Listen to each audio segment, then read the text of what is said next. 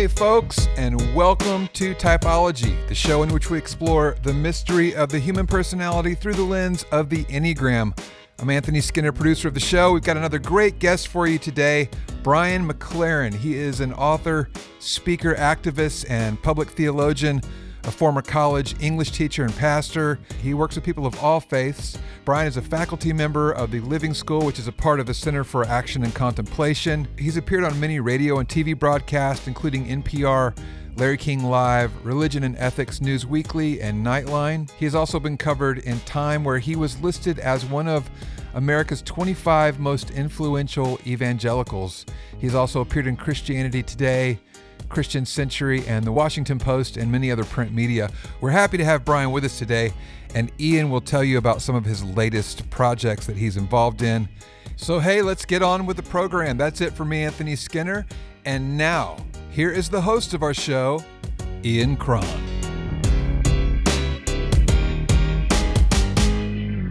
Brian McLaren, welcome to Typology. I'm happy to be with you, Ian. It's been a long time.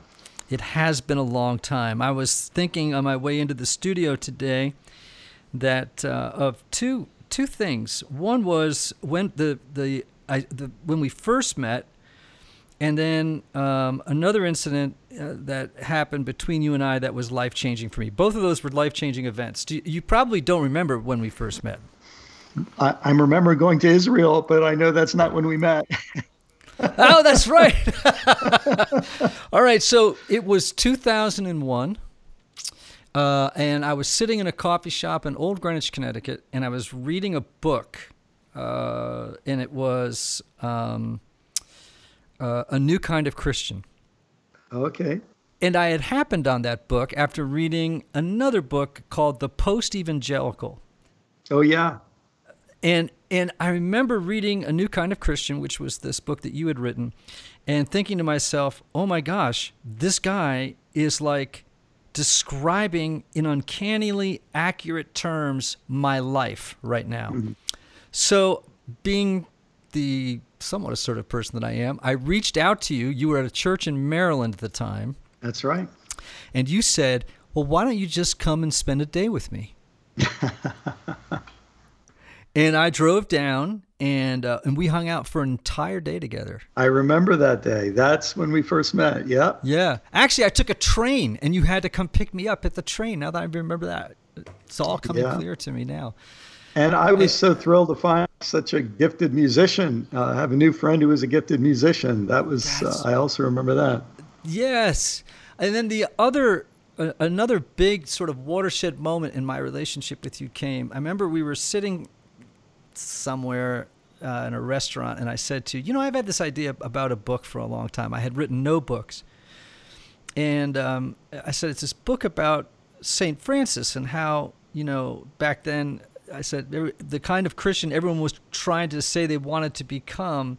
I said, well, they just want to be Saint Francis. I mean, you know, and and and you said, that's a great idea for a book. You need to write that book. And that's what inspired me. Your encouragement actually is what inspired me to write Chasing Francis. That's great. Well, that was such a good book. I I was feeling pretty good today, but now I'm feeling way better. Well, I mean, in all honesty, it's in all honesty, I probably would not have written that book had not a author Um, who I admired, um, encouraged me to write it and, and gave the idea a uh, a thumbs up in terms of its potential. Well, I don't, um, I don't know if I told you this at the time, but uh, I've read a lot of biographies. I love biographies, but I've read more biographies of uh, Saint Francis than anyone else. So, uh, I and my curiosity and interest uh is as high as ever. You know, he's such a amazing, enigmatic, complex, and yet simple character. Oh, um, man. And the, and just his role in history is so interesting, and, and it just feels so bizarrely relevant to this moment. So, oh my gosh, yeah. He's he's this timeless, wild, um, quixotic. He's just a, a, a you know, um, you know, as as he's been called, the last Christian. Yes, maybe the first and maybe the last. Yeah, I mean, that's uh, that's Francis all in a nut. And of course, we spent, what was it, ten days together in Israel? Yes, that's right. My word. We've, we've had so, some we've, we've, we've had, had some adventures. Some water has gone under the bridge for us. That's right. So it's good to be with you again. It is. Well, Brian, Enneagram. I know you've known the Enneagram for a long time. When did you first learn about the Enneagram? I well, I don't know when. I, I, I heard about it, and then I just did a quick quick and dirty orient myself. And then uh, Suzanne Stabile, your uh, previous writing partner, uh, and I became friends, and I actually got to sit in on her uh, whole week-long course that she did, and because we were teaching together at the same place. And so that was probably the week I felt like I went from being a kindergartner to at least a fourth grader. Right. And you determined that you were an Enneagram four. Yes. Uh, I'll tell you something interesting. Uh, uh, when I uh, first started exposing myself, this might just be absolutely typical of fours for all I know, but I really had a hard time because I felt like I had the weaknesses of every group, every different kind. Yeah. And, um, uh, but I was actually having dinner with Richard Rohr, telling him my uh, frustration. And as he listened, he said, you know, you sound to me like a four who flips back and forth between a three and a five wing. He said, that happens sometimes. And mm-hmm. that, as soon as he said that, I felt like that gave me permission to actually Be, be a four or see, yeah. see myself that way. Yeah. Yeah. You know, that those wings are interesting because, you know, they be, they're, they're really resource points, you yeah. know, um, there are points on the Enneagram where we can sort of tap into their strengths and potential weaknesses and, uh, you know, bring them back to the village of four, you know what I mean? Yeah. And, yeah. and, and, and put them to service. I think in my own life, I'm a four with a three wing. And, um, but as I get older, definitely more a four with a five wing. Well, um, that, that's, I'd say that's very much how it is for me. I, um, my years as a pastor, uh, threeness was really, really necessary. I, I had a public role and, and I, I, I approached the, you know, I, I became a pastor in the eighties and, and, uh, nineties and, And that was a very success-oriented period for pastors. Uh, and, and so I, I really tapped into the three world then. But the part of me that wanted to be a writer, the part of me that, you know, I'd been a lit major, um, that, that part of me was always there. So, you know. Yeah, I know how I was in, I was a pastor in the eighties as well, and I think that's why you're that A New Kind of Christian, you know, resonated so deeply with me. Was I was a four, and I was in Greenwich, Connecticut, the, the epicenter of threes, and yeah, that's uh, right. and and I was expending so many, burning so many calories trying to act like a three all the time when I was a four. Yes. You know, yes. And I felt so disillusioned and disappointed, and sort of a perpetual feeling that I was failing, um, that I was inauthentic because I was trying to, you know, make it with these high flyer Wall Street types and get them to come to my church. I mean, you know, there was all this yes, yes, yes, yes, angst yes. all the time. And I was a, a literature major. I was an English literature major. I was, you know, drawn to the arts, not to business. I was, you know, it was right. this strange dance that, and of course that was the era of, um, you know, the, you know, the, Bill Hybels and these other huge churches that were growing, and you know, comparing yourself to them, and you know, et cetera, et cetera. It was a, yeah. it was an odd time. It was a very odd time. Yeah, yeah. To be a four. Yeah, that's right. And and it's funny, isn't it? I mean, I I don't know your particular philosophy on all this. I I was kind of uh, I don't know if you've had much exposure to Jerome Lubby and his book on the Enneagram. But uh, he, uh, you know, one of the things he says is, look, all of when we're talking about these nine types, these are all capacities of the brain, and uh, and and different individuals, but maybe different cultures, maybe different religions or denominations.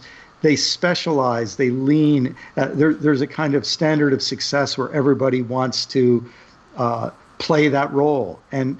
And uh, it's it, in our lifetime, you know, I think a lot of religion really worked well for sixes because it, it catered toward things like fear and loyalty and being kind of a good soldier and uh, and so on.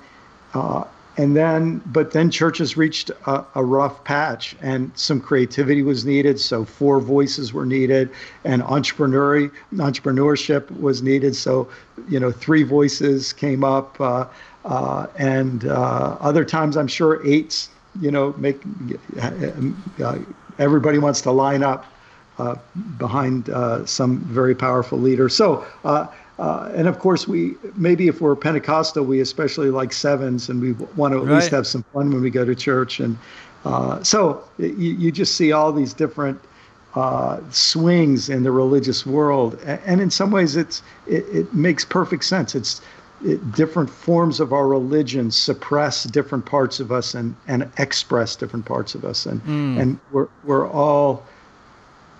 We, we all have the sense that whatever spirituality and religion are, they should be liberating, and they, they should allow us to thrive and, well, in, in Jesus' words, have abundant life. So, mm. yes, I've oft, you know, I'm oftentimes trying to communicate to tell people that, and I said this the other day at a, at a workshop. I said, you know, um, you know, you are not your number. Mm. You know, and I think that's one of the misapplications that's and, right. that, exactly. that I see in the world around me now is, you know, you go on the internet, you go on Instagram, and there's a, there are now a million self-proclaimed Enneagram experts. And they, you know, oh, I'm a seven, or I'm a two, or I'm a three. And I understand the, the you know, what what's being expressed there. Yes. But unfortunately, yeah. what's not being said in, in the same breath is, no, actually, um, this is a set of adaptive stratagems, ways of being in the world that I adopted as a little person to conform to what I thought others wanted me to be in order to get yeah. my needs met, you know? Yes. Um, yeah. And, it, and, and of course, it, it, what it's talking about, and Richard and I had a conversation about this, is what the Enneagram reveals is not um, who you are, but who you aren't. You know, like uh, in the sense that your your your core Enneagram type is uh, describing in many ways your false self, not your true self, which is hidden beneath mm. it. That's interesting, yeah. And and uh, uh, you know, I, I don't know how how much you've gotten into this, and I'm I'm not an expert, but I'm deeply curious uh, in, in all the neurology and brain research and so on. But I've been Uh, intrigued by this idea of the modular brain. Apparently, you know, brain experts are saying that they can map out discrete modules of the brain, and uh, a lot of people right now are, are using the number fifty-two. fifty-two uh, empirically identifiable modules of the brain. And if you think about that, that and, and those different modules combine into, you know, modules of modules and so on. And and some people, yeah, we can talk about the left brain and the right brain, or we can talk about a three-part brain system of the brain stem and the reptilian brain, uh, or the reptilian brain and the mammalian brain and the primate brain, all these different ways to talk about how these modules work together. But it just makes sense that we would develop habitual ways of negotiating these different modules. Um, And of course, as far as far as I know, nobody has any idea what consciousness is, but it seems to me to be some kind of emergent property from from having so many of these modules being in conversation with each other at the speed of light, virtually, or, or so much faster than we could ever be conscious of. I mean, it you just realize we are, and and and that's why to have these nine types is a tool, be but. The complexity of any one of us and the complexity of what's happening in, in, in the time I'm uttering this sentence is we'll never understand it as long as we live. no, no, no. And that's why I'm always, you know, uh, you know, as you know, there's this Enneagram fever thing, you know, and I, which both, you know, delights and troubles me, you know, yeah. um, and I think Uh, I'm I'm always in favor of people who have an interest in self-knowledge and, and wanting to learn to move more skillfully through the world. I'm all in favor of that. Um, I don't like it when it becomes reductive and uh, silly, simplistic, uh, if not cartoonish, you know, kinds of representations. That's not what the Enneagram was designed for. And I, I, I, I get so disheartened sometimes when I see these trivializing Um, pieces, you know, in blogs or in, you know, wherever, uh, you know, people typing their different dogs and, you know, whatever, whatever else there may be. It, it it seems it seems to be such an insult to such a really powerful spirit piece of spiritual technology. Really, you know, that I I I I couldn't agree more. And, and as soon as you say that, I think, you know, it it we we humans do that to everything, don't we? A word like, well, the word Christian, people turn that into a cartoon. Right. And a word like democracy or socialism or capitalism or freedom or whatever, all of these things are so easily turned into reductions and uh, slogans. And uh, they they have some kind of currency in power. You know, like to me, the Enneagram used at its best is a way of having grace for myself and grace for other people. It, it, it's a it, it's a way for me to step above just saying he's good, he's bad, she's normal, he, he's abnormal, whatever. It, it's a way of nuancing that.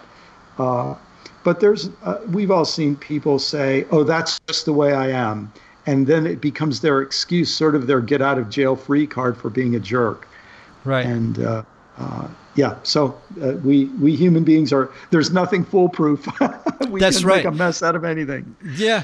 Well, you were talking about these fifty-two modules in the brain, and I've done a lot of that reading too. The uh, you know, a lot of the work, particularly as I was introduced to it through the topic of trauma, right? Um, yeah, yeah, and yeah. and I think what what I and again, our listeners will roll their eyes because I say this so often, but it's important to keep in mind these are low resolution pictures. That's a great way to say it. I love uh, that. And they are a beginning point of conversation, I think, that a person can have between themselves and the mystery of their own lives. Yes, yes. And of the mystery of who God is uh, yes. in the world.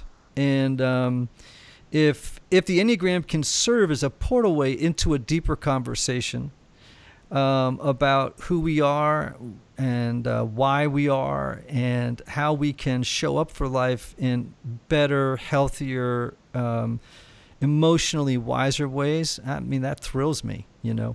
But, you know, I uh, would like to, to see the level of intellectual engagement with the Enneagram as it as it now stands on the internet to get a little a little higher. Well, you're trying to uh, to remedy that one podcast at a time. So right, with one guest like you at a time, Brian. No question about it. So you discovered you were a four. Um, and what I'm curious to know is, well, so what? What have you done with it? What? How has that worked its way, if it has, into your self-understanding, your spirituality, your daily practice, the way you see the world? Like, um, or yeah, how has it affected you in your life? You know, uh, it's helped me understand ways that I sabotage myself. Like, it, it Um, I had this saying um, in my years as a pastor uh, that I don't know where it came from. It's just sort of an intuitive saying. And and here's what it was. You know, when you're a pastor, as you know, you get a lot of criticism. Anything oh, you man. do, you oh, get yeah. criticized by somebody for virtually. And uh, and my first reaction whenever somebody criticized me was to say they were right. Because mm. the, the self-scrutinizing part of me, I could always see, I, I, I would think to myself, you think that's bad? I'm way worse than that. You know, uh, it, there, there was this self-critical part of me.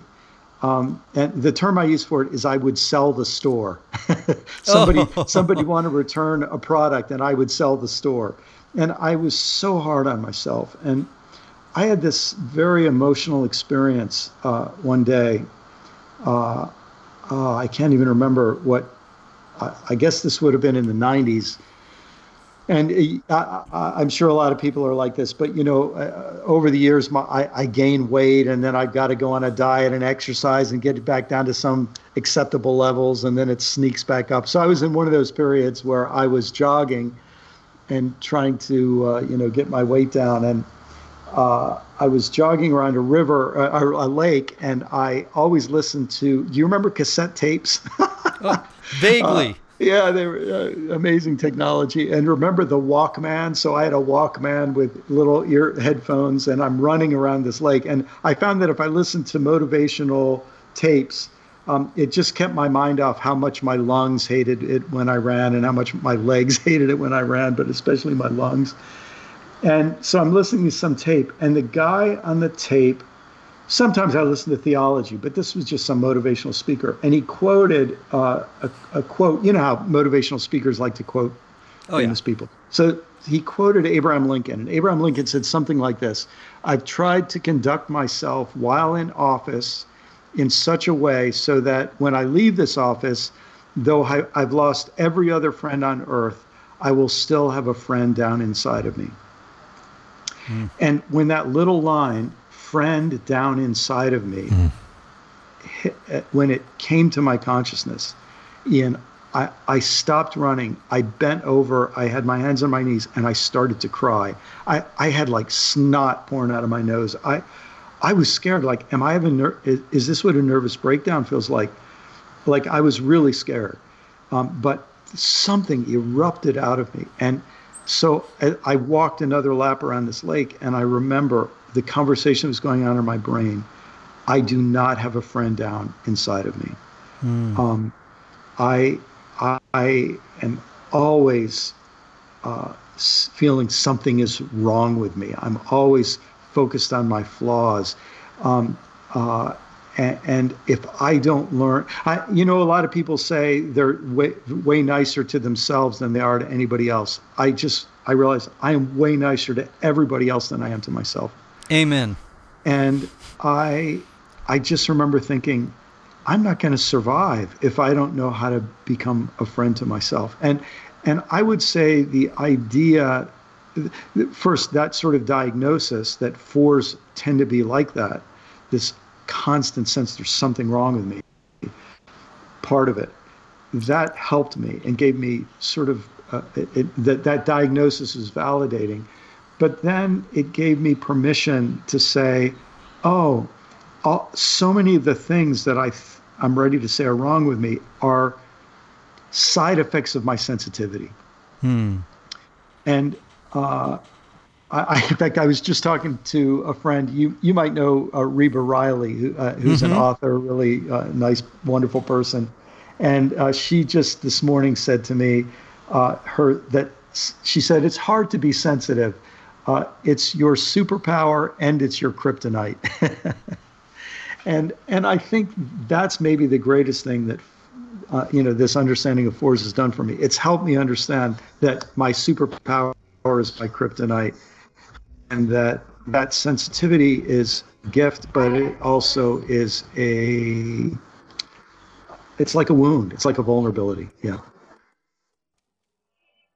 Well, and I think, isn't it that kind of the, the magic sauce of the four is, in a way, um, the uh, the wound is the gift that we bring to the world, but it has yeah. to be it, it has to be managed so carefully. Oh man! Um, because uh, you know, I uh, I can think of um, as you know, a long list of fours who self-destructed. Um, yes. Because the wound overtook them. And yes. now, rather than it producing generative, creative, beautiful things, it literally consumed them from the inside out. That that wound of um, abandonment, of loss. Um, you know, the fours and the fives, it was interesting, we were talking with someone the other day, you know, um, four and five is at the bottom of the Enneagram, and there's a, a big gap between them. It's the biggest gap between two numbers on the Enneagram, right? Yeah. And we talk about that space between them as the abyss. Mm. So it's interesting. Fours and fives are always looking over the lip into the abyss. Wow. Yes, yes, yes, yes, yes. So like you, you ever met a five who's like, I mean, I hate to say it. Um, here's a terrible example of a, of a, this is a five who's so unhealthy, it may not even be helpful, right? But the Unabomber, you know what I mean? Like, yeah, uh, yeah, yeah, uh, yeah, yeah. you know, looking down into the abyss, uh, Kurt Co- Kurt Cobain, Sylvia Plath, um, yeah. all these people who, who, and they can become Nietzschean, even, you know, that kind yes, of like yes. they're, they're they're into reading Nietzsche at nineteen and twenty-nine and thirty-nine, and they're always looking into the into yes. the what my wife calls the tunnel at the end of the light. Oh man, I'll remember that line. Oh you know, my goodness. She's always like, oh, but fours and fives, man, they can always see the tunnel at the end of the light. Yes. Yes. Because they are at the bottom of the Enneagram and they're looking down into the abyss. And they're the only two numbers that do that, mm. that look into the abyss like that. And so if they don't, you know, protect the wound, keep it clean, uh, you know, and, and make sure that it's not consuming them, um, you know, if they don't do that, they're they're they're bound for trouble. They are too they are too sensitive for this world. I. When I was a senior in college and a fresh, a senior in high school and a freshman in college that year, maybe eighteen months, um, I had my first time, my, my first period of depression that scared me, that felt like more than a mood. And and I remember feeling, you know, I mean, at, at seventeen or eighteen, you're you're you're just figuring out that you're alive, you know, but I remember thinking, I, I'm pretty smart. I've got some talent. I've got some skill, but I could totally go off the rails. I could totally consume myself. You know, I, I remember feeling that. And I'm curious, because you do so much of this work, I, help me understand how that happens. Like, how do you see that happen for fours? Because this is so much of your, you know, your mm. professional life now. Yeah. Well, I definitely think that fours are more susceptible to, to depression than lots of other numbers. I mean, you know, if you, any number can fall into a depression, right? Yeah. Um, but I think fours um, have a particular vulnerability uh, toward it. I went through a very bad depression in my senior year in college that revisited me again when I was twenty-seven, um, which was also the year that uh, I had my first attempt at sobriety, um, and uh, which, of course, is another conversation we could have about fours and addictions. Um, and uh, um, I think it's that fours, the world is just too much with them, you know? Um, yeah. And there is, when you are carrying around this secret belief that there is something unredeemably deficient about who you are, and that you really can't share the depths of it with another person. Um, mm-hmm. What else can you feel except a sense of Des- what I would call, what I would say sometimes, uh, you know, I've asked before before, are you feeling, uh, is what you're feeling depression or desolation? Mm, mm. Um, you know, because sometimes, you know, it's, yeah, it's a clinically diagnosable depression, right? But a lot of times I just meet fours who are in a space of desolation, you know, they're, mm. they, they're feeling desolate, and they're feeling so misunderstood by themselves and by other people. And, um, So yeah, I mean it's a it's a complicated type, um, and um, and sometimes with fours, they become addicted to their suffering and their depression. I mean, it's yes. there's a sweetness to it almost. Yeah. Um, like, who would I be without this orientation yeah. to the world? You know, this is yeah. my my unique contribution is my darkness or something. You know. Um, yeah. Yeah. And so trying to talk a four uh, into the idea that everybody else suffers, like like it's like, you know, you know, I'm a big fan of, uh, oh, we haven't spoken about this much, but in the last ten years, I've spent a tremendous amount of time studying Tibetan Buddhism. And, you know, the Buddhists are onto something when they say, you know, uh, life is suffering, and yes. that, that nobody feels at home here. And yes. for, unfortunately, fours feel that they're the only people who don't feel at home here. Yes, yes. Yeah. You know, uh, it's funny as you say that, I'm remembering a friend of mine who, this is long before I'd ever heard of Enneagram, uh, but looking back, I think uh, he must have been a four. And I remember the image came to me almost like a vision. I said, you have this huge radar dish that is your sensitivity. And if you aim that radar dish out at other people, you are like an empath. You get them. You you see into their soul. You feel what they feel. If you aim it out into the universe, you're like this cosmic person. I said, but I feel like your your radar dish fell off of its, you know, controller and is aimed inward. And you're getting this feedback loop of you're sensitive to your sensitivity, and and you're you're it's just sucking you in, you know. And mm. uh, I, I suppose that's this balance. I, that that's what it feels to me. Part of the challenge of managing sensitivity is to be sensitive to yourself, your inner life. That that's part of our quest for authenticity and self-knowledge and so on. But there's also some ability to turn that outward and and use it as compassion for other people. And it, it might be one of the ways that that in Buddhist thought, Uh, becoming a philosopher in the sense that you now are not only interested in your own personal suffering, but you're interested in the dynamics of suffering as a phenomenon in the world. You know, it, even that is a, is a, a way of getting out of the uh, the tunnel at the end of the light. Yeah, no, I think that's true. I think I think it's both uh, a comfort and an affront to a four when they realize they're just another bozo on the bus. Yes. Yes. You know, that everybody, uh, you know, everybody is a recovering child.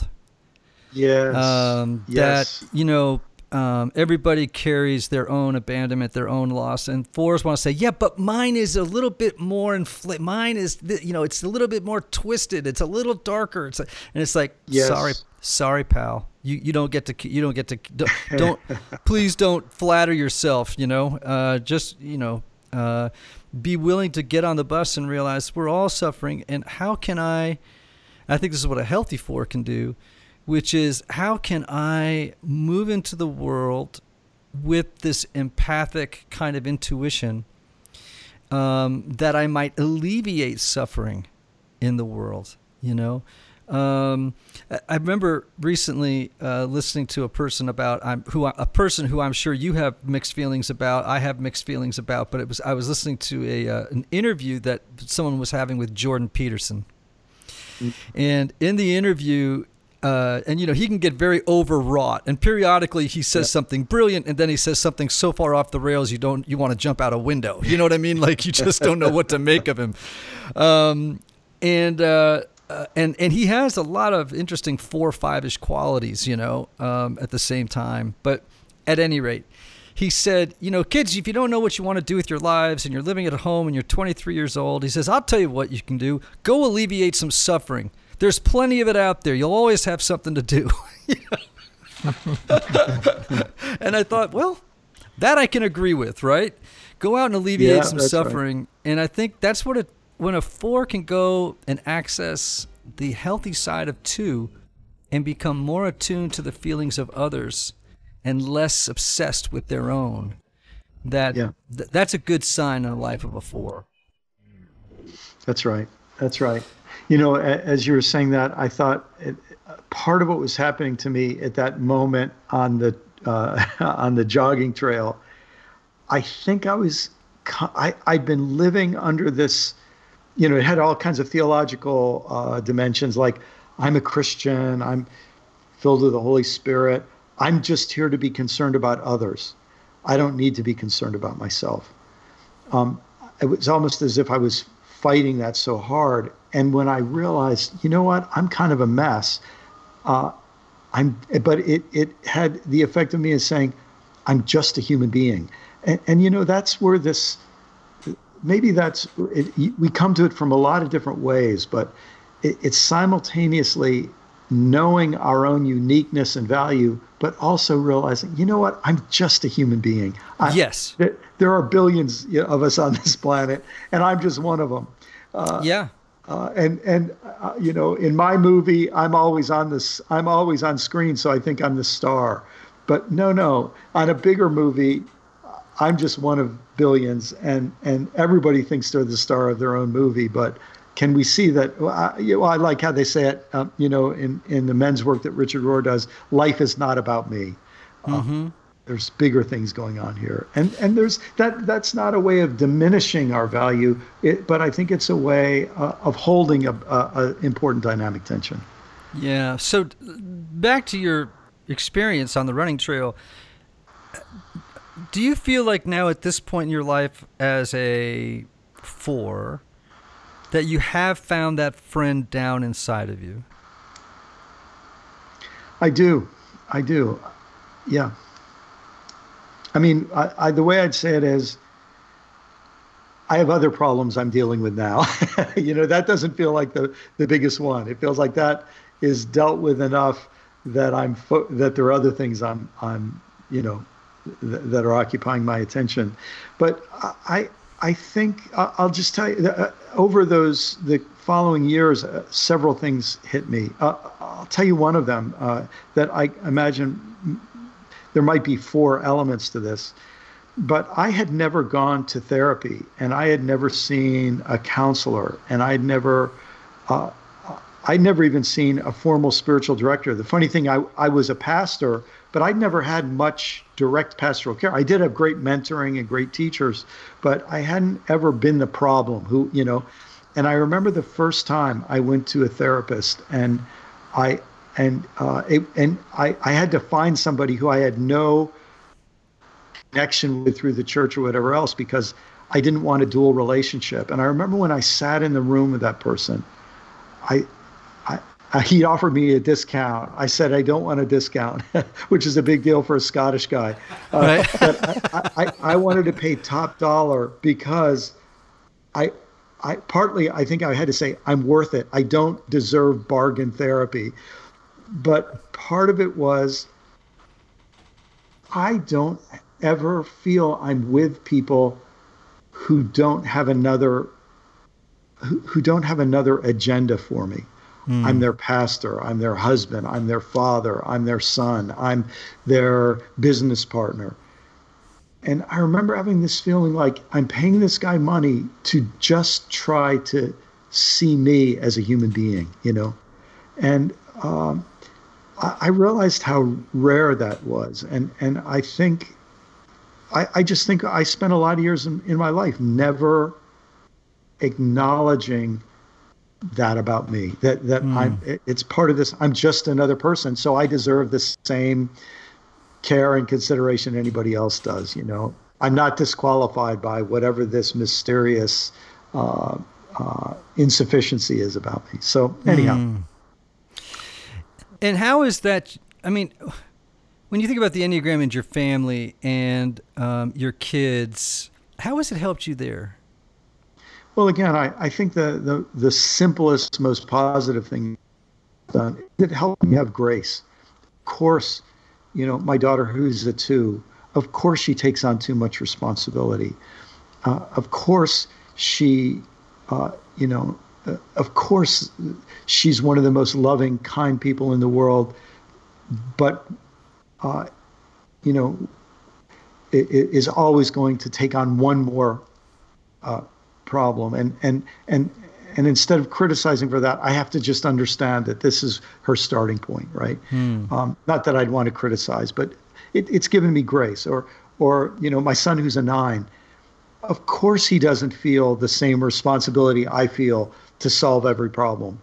He, that's just not the way he's in the world. He's he's got other gifts. He he has the ability to create a certain kind of space for people that's undemanding that I'll never have, you know.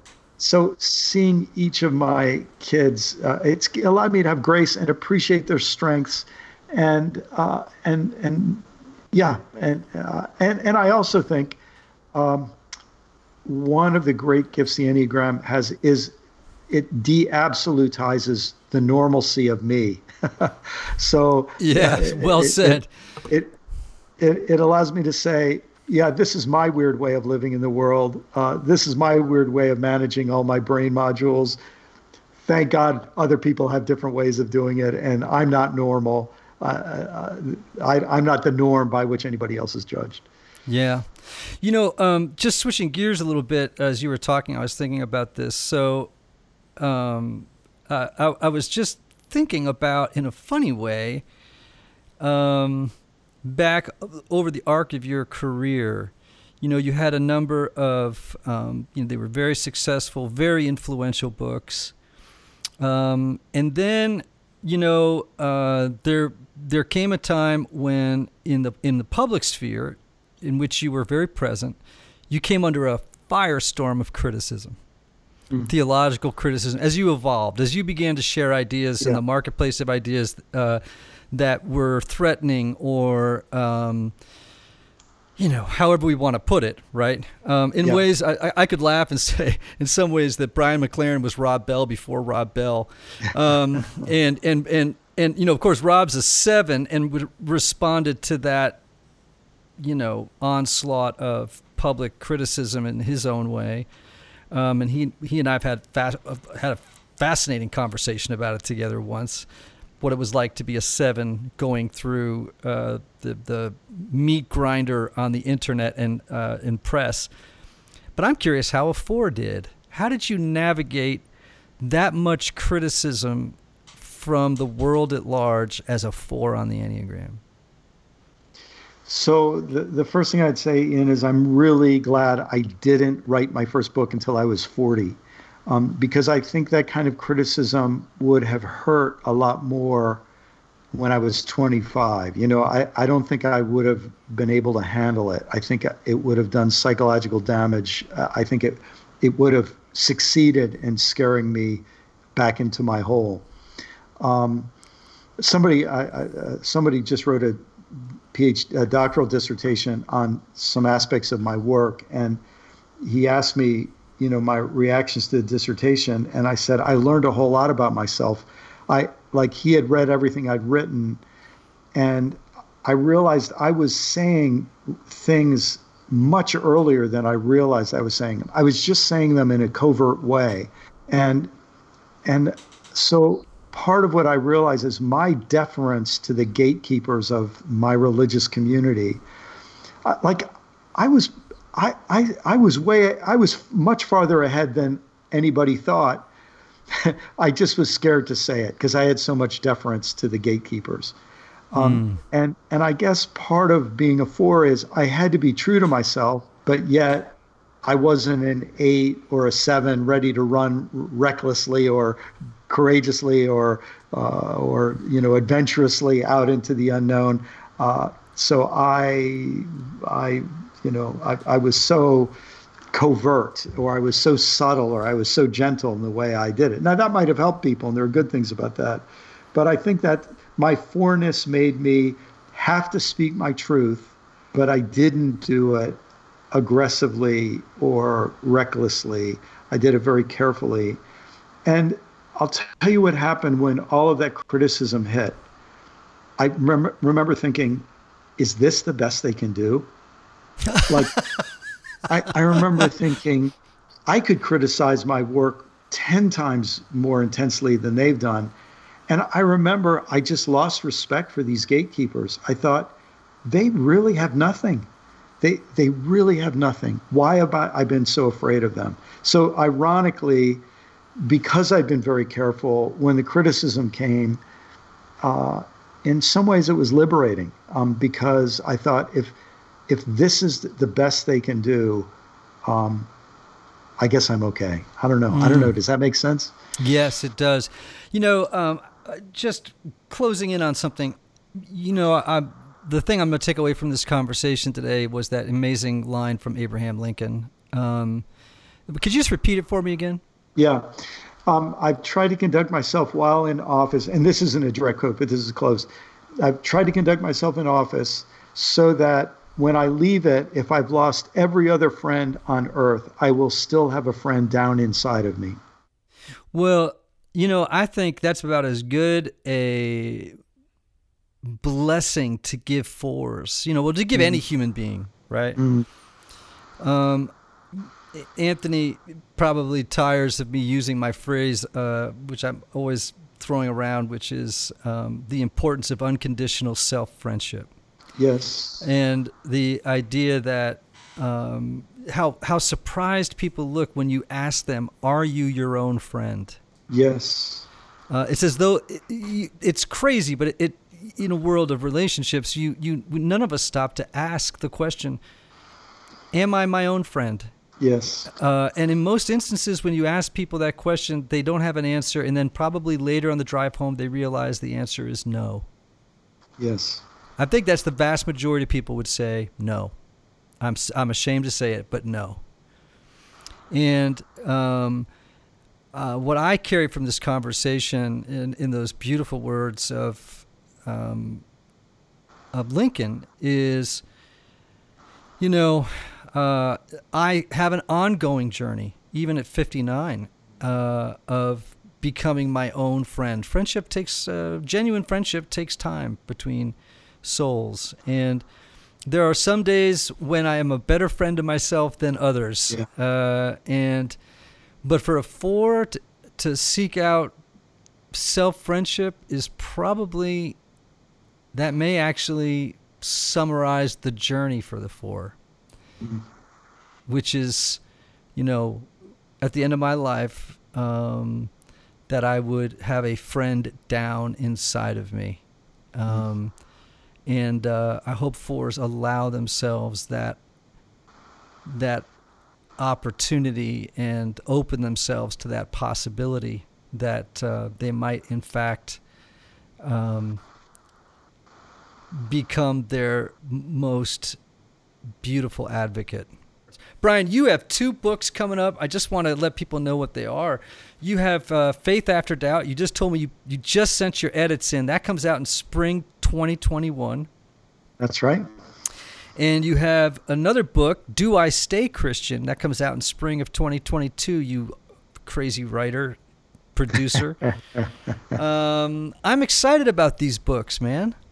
I am too. I uh, the Faith After Doubt, uh, as a writer, you know, in some things you struggle and you work really hard. Faith After Doubt has just flowed. It's just flowed out of me. And I, yeah, I'm, I'm, I'm so happy with it. Um, and I'm just about to start Do I Stay Christian? And, um, uh, and I feel that question in so many people's hearts, you know, in, including ministers, you know, oh yeah. Uh, Uh, forget, do I stay a minister? Uh, deeper down, do I even stay a Christian? And what does that word even mean? And, you know, so the the complexities of religious belonging are really profound. And I have Jewish friends, you know, every day. Benjamin Netanyahu makes it harder for them to stay Jewish because they realize that the word means something so different when it becomes Uh, you know, a political thing as opposed to a spiritual thing. And I have Muslim friends who are struggling with it. And frankly, I have atheist friends who realize that their atheist identity has all kinds of complexities. So this is a, you know, it, it's a human problem across religious traditions. But I think the Christian religion as the religion with the most people, the most money, the most weapons Uh, in the world, it is a particularly fraught identity these days. So, mm. Well, I can't wait to read them, brother. Thank you, my friend. Always this good is... to uh, talk to you. And well, and thanks for the good work you're doing in helping people uh, try to understand themselves and understand their neighbor. That's a good step. Well, it's it feels like a good thing to get out of bed for every morning. So, Brian, we always close the show with the words of the great Oscar Wilde: "Be yourself. Everybody else is already taken." Peace to you, brother. Great to see you. Thank you. Thank you.